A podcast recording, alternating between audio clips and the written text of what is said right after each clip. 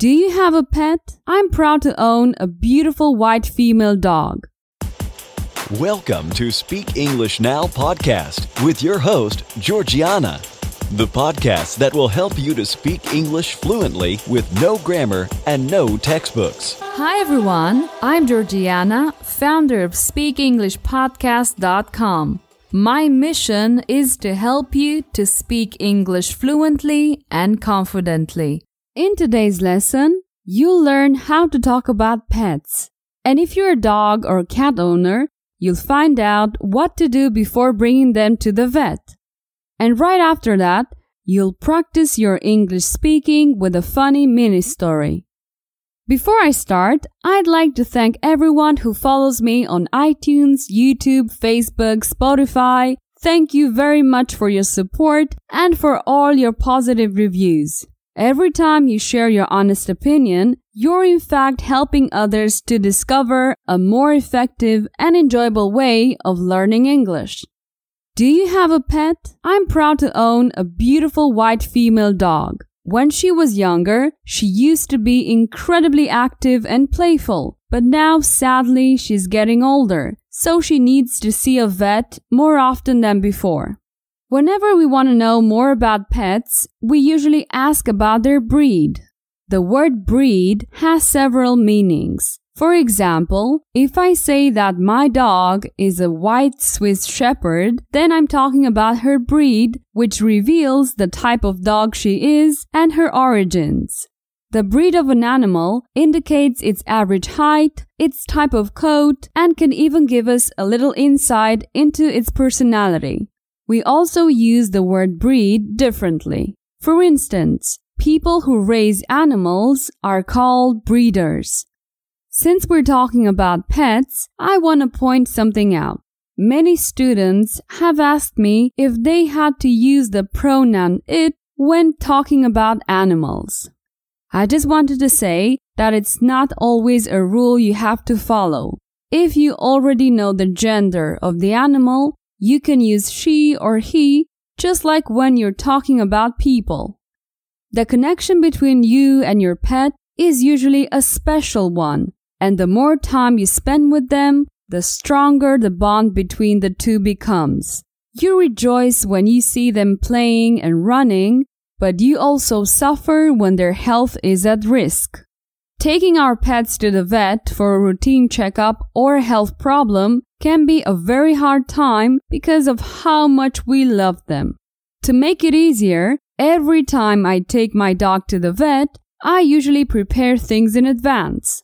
In these stressful circumstances, it's really vital that your animal remains as relaxed and stress free as possible. Every time I take my dog to the vet, I try to stay relaxed. Otherwise, she'll feel like she's in trouble. Most pets, and especially dogs and cats, have all the time in the world to observe us. They establish certain routines. Therefore, it's easy for them to sense when something different is going on. And since my dog can anticipate my actions, I had to learn to trick her over the years. Therefore, before going to the vet, I take her for a long walk and after that I give her some treats. I've noticed that she can cope much better with stressful situations after getting some exercise. I also learned that it's essential to schedule an appointment with the vet as soon as possible, and above all, to get there on time. Whenever I arrive at the clinic, I take my dog directly to the examination room. If she has to spend too much time in the waiting room, she can get nervous or anxious. When you get to the vet, remember to bring a copy of your pet's medical records, especially if it's your first visit.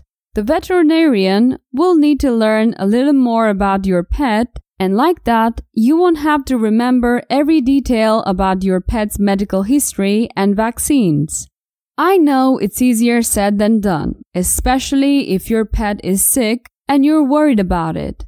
But as I said before, your pet may sense your fear or anxiety. So unless you want him or her to get agitated, try to stay calm during your visit and act as natural as possible. On the other hand, sometimes you may feel completely overwhelmed with the visit and may not be able to pay attention to all the details or remember everything the vet told you. My advice is to call the vet right after you get home to make sure you haven't missed any critical piece of information. I assure you that you'll feel much better after making that call. At times, going to the vet can be traumatic, and unfortunately, I'm speaking from experience. I've had another dog not too long ago, and in one occasion, he's had an infection near his brain. In those critical circumstances, it was impossible for me to stay calm. I remember calling the vet in the middle of the night and not being able to say anything for more than two minutes. I panicked because in only a few hours his head became swollen and he was lying on the floor with a high fever. That night, I took him to the animal hospital where he was immediately hospitalized. He stayed in the hospital for several days. The first day he was prepared for surgery, and after the procedure he needed intensive care. When he was finally discharged, I took him home and gave him the necessary medicines to help him get well. The good news is that he became healthy again, but I'll never forget this horrible moment that seemed to last for all eternity. It goes without saying that owning a pet makes us vulnerable. They are just like children, but sometimes even more fragile. Going to the vet with our pets isn't always easy, but fortunately, most of the time, it's just for a routine checkup. I truly hope that you're enjoying yourself. Let's move on to the next section. Since today it's all about pets, I wanted to share with you a fragment of the unit Nona included in the Speak English Now fluency course. By the way, Nona is a very special dog. You'll see. But first of all, let's see how a mini story works. I'll start by giving you some information, a phrase or two, and then I'll ask simple questions. After each question, there will be some seconds of silence. Now it's your turn to answer the question. Just try to give an easy and a short answer, not a complex one. And after you answer, I'll give you a correct answer. This process will continue and I'll gradually tell you a story with questions and answers. Let's get started. There's a dog called Nona. Is there a dog or a cat?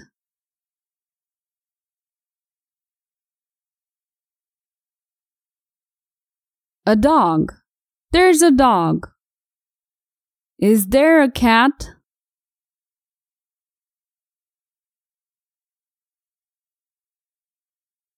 No, there isn't a cat. There's a dog. Is there a bird?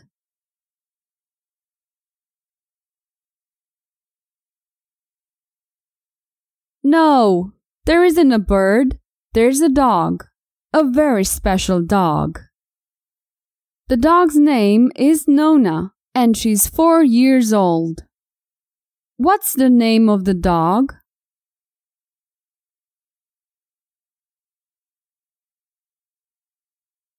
Nona. Her name's Nona. How old is Nona?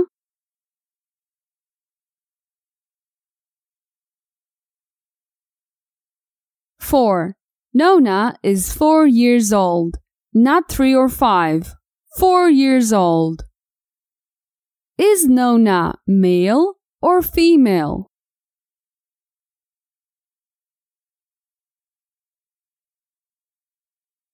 Female.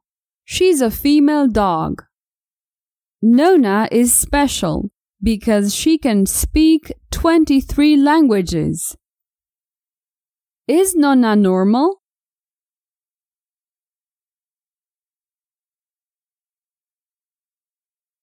No, Nona isn't a normal dog. She's definitely special. Why is Nona special?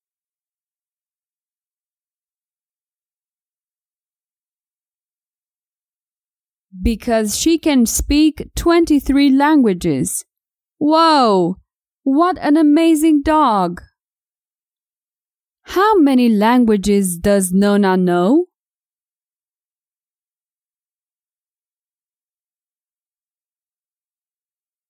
Twenty-three.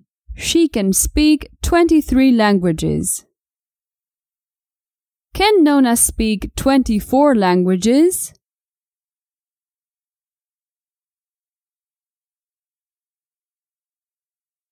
Almost.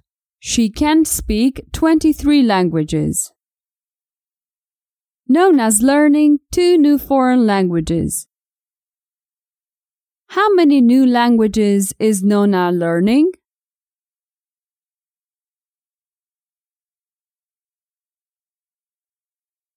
Two. Nona is currently learning two new foreign languages. In the morning, she wakes up very early to do yoga. Does Nona wake up late?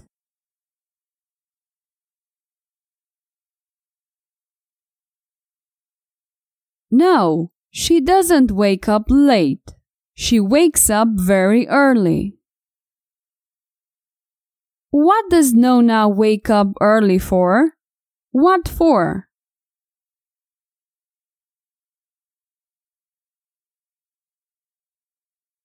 Nona wakes up early to do yoga, a special type of yoga called yoga for dogs. What type of yoga does Nona practice?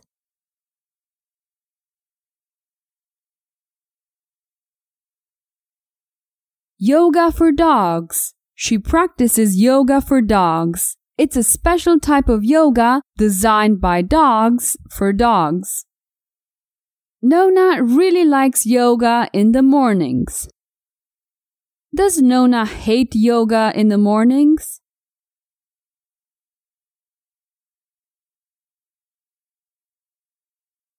No, no. Nona really likes yoga in the mornings. In fact, she loves it. What does Nona like doing in the mornings?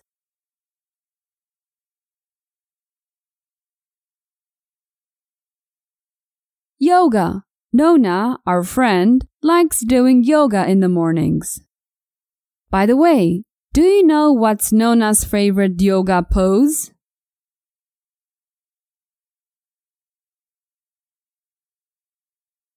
The dog pose. Nona's favorite pose is the dog pose, of course. Nona says that yoga is good for calming your mind. Does Nona say it's good for sleeping better?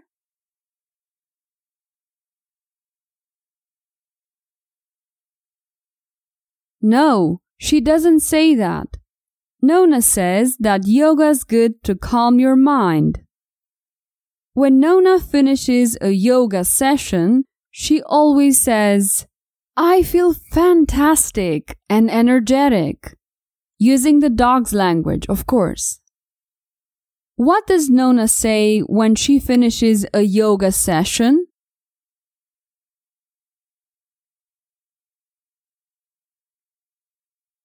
She says, I feel fantastic and energetic. In which language does Nona say that?